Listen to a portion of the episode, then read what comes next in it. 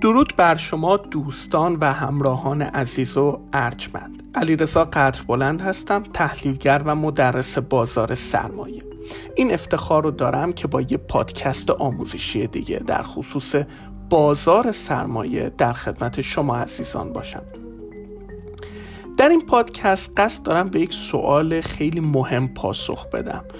شاید همه شما عزیزان بارها و بارها این سوال رو از خودتون پرسیده باشید و اونم اینه که در زمان اصلاح بازار با سهاممون چه کار باید کنیم؟ نگهشون داریم، بفروشیم، صبر کنیم، زیان رو تحمل کنیم، یا چه کار منطقی و درستی باید در زمان اصلاح بازار با سهاممون انجام بدیم؟ برای پاسخ دادن به این سوال لازم است که اول یک موضوع رو با هم بررسی کنیم و اون تفاوت میان اصلاح و ریزش است. من متاسفانه دیدم خیلی از جاها به اشتباه میگن مثلا بازار کی قراره بریزه یا بازار چقدر قراره بریزه. ببینید، معنای ریزش و اصلاح بسیار متفاوته و اینها رو ما نباید با هم اشتباه بگیریم. اصطلاح ریزش رو ما زمانی به کار میبریم که از یک روند صعودی ما دیگه ناامید باشیم یا به اصطلاح بتونیم بگیم روند صعودی به انتهای خودش رسیده باشه و بازار از فاز صعودی وارد فاز نزولی بشه. اون موقع میگیم ریزش اتفاق افتاده. اما اصلاح مقوله‌ای بسیار متفاوته. اصلاح به معنای استراحت‌های مقطعی در میانه یک روند صعودی ما اطلاق می‌کنیم. یعنی وقتی روند بازار، کلیت بازار در بلند مدت صعودی هست، اصلاح‌هایی در میانه راه قاعدتاً باید وجود داشته باشه که هم قیمت‌ها جذاب بشن و هم پول جدید وارد بازار بشه و اون پتانسیل لازم برای رشد مجدد بازار فراهم بشه. ما به این اصلاح‌های من مقطعی که در میانه روند صعودی به وجود میاد نباید عنوان ریزش رو اطلاق کنیم. پس این یک مورد بود که اصطلاح اصلاح بازار رو ما تأکید بر روش میکنیم و نه ریزش. دومین مورد این که من اگر بخوام پاسخ بدم به این سوال که در زمان حالا اصلاح بازار ما با سهاممون چه باید بکنیم، اول این که برمیگرده به افق دید شما در زمانی که سهامتون رو خریداری کردید. یعنی اگر شما سهامتون رو به دید نوسانی خریداری کردید، خب زمانی که اصلاح بازار شروع میشه باید سریع اون رو بفروشید. چرا؟ چون به دید نوسانی حد ضرر طبیعتاً خیلی کم هست و خیلی نزدیک به قیمت خرید هست و اگر شما بخواید با اصلاح بازار همراه بشید احتمال اینکه تو ضرر برید بسیار زیاده. پس اگر دید نوسانی دارید سریع سهم رو بفروشید.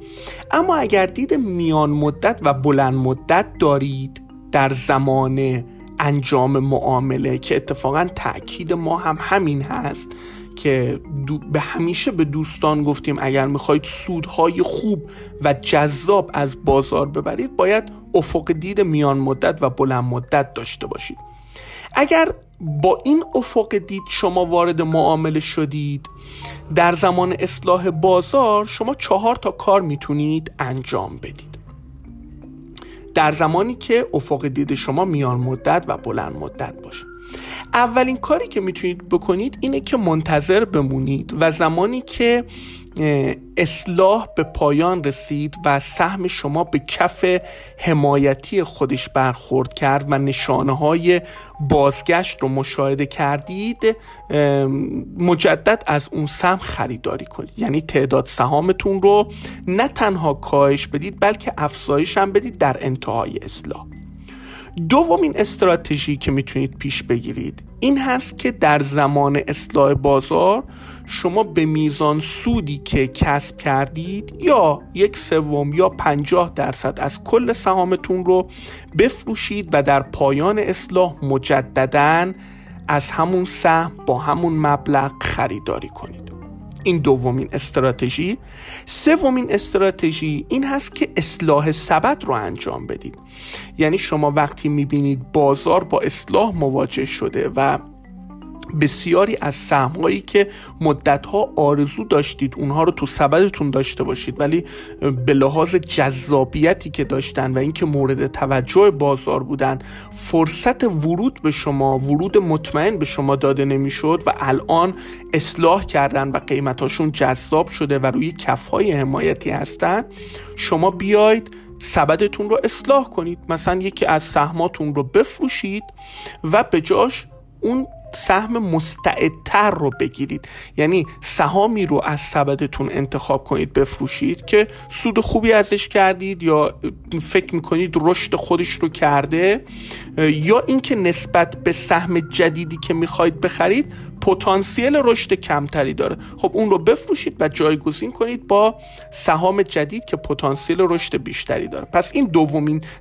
ببخشید سومین استراتژی که میتونید در زمان اصلاح بازار به کار ببرید. چهارمین استراتژی هم نظاره کردنه، یعنی هیچ کاری انجام ندید چون افق دید شما میان مدت و بلند مدته، بالاخره این بخش از سودتون رو حالا ده درصد، پانزده درصد، بیست درصد حالا بستگی به میزان اصلاح بازار داره رو به دید میان مدت از دست بدید و مطمئن هم باشید که در زمان برگشت بازار تمام این سودی که از دست دادید جبران خواهد شد. این هم چهارمین کاریه که در استراتژی میان مدت و بلند مدت میشه انجام داد. کما اینکه خیلی از کسایی که این نوع استراتژی دارن سالها هست سهامشون رو نگه داشتن و در اصلاح بازار حتی یک برگ هم از اون رو نفروختن و الان سودهای بسیار کلان هم کسب کردن. یه نکته دیگه که من باید خدمتتون عرض کنم اینه که استراتژی معاملاتیتون رو بر اساس شاخص کل بنا نکنید دوستان. این بزرگترین اشتباه ممکنه. اعتقاد داشته باشید که هر سهم راه خودش رو میره، هدف خودش رو داره. اگر بخواید استراتژی معاملاتیتون رو با شاخص بنا کنید متضرر میشید. چرا؟ شاخص کل صرفاً یک آینه وارونه از بازار هست، یعنی چهار پنج تا سهم بزرگ اون رو میسازن و کلیت بازار در ساخته شدن و در ایجاد شاخص کل عملا نقش چندانی نداره. پس شما باید استراتژی معاملاتیتون رو بر اساس سهم‌های موجود در سبد و حد سودها و حد ضررهایی که تعیین کردید بنا کنید و نه حرکت شاخص. اینکه بگید شاخص میخواد اصلاح کنه من سهامم رو بفروشم یا اینکه الان اصلاحش تموم شده من حالا برم تو هر سهمی دوست داشتم ورود کنم. این بزرگترین اشتباه هست. هیچ وقت شاخص رو به عنوان الگوی معاملاتی و آینه‌ای و عرضم به حضورتون یک وسیله مهم برای انجام معامله قرار ندید، بلکه تنها تمرکز و هدفتون رو بر روی سهم‌ها و اهداف سهم‌ها قرار بدید و پتانسیل رشدی که سهم‌ها دارن، چرا که شاخص کل رو هم حرکت سهم‌ها میسازه. مورد بعد که بسیار اهمیت داره ریسک پذیری هست دوستان. اگر شما فرد ریسک پذیری هستید در زمان اصلاح بازار باید تا بیست درصد بیست و پنج درصد ضرر رو هم بتونید تحمل کنید. ولی خب بعضی از دوستان هستن ریسک پذیری کمتر دارن و طبیعتاً بیست درصد ضرر براشون خیلی زیاد ممکنه باشه.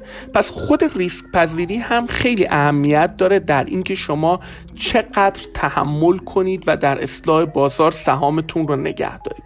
نکته آخر که خدمت شما باید عرض کنم اینه که کلید موفقیت در بازار تحلیل و صبر هست و غیر از این هیچ راهی، هیچ میانبری برای کسب موفقیت طولانی مدت در بازار وجود نخواهد داشت. امیدوارم که این پادکست مورد توجه شما عزیزان قرار گرفته باشه. شما رو به خدای بزرگ میسپارم. مهرتان مانا. بدرود.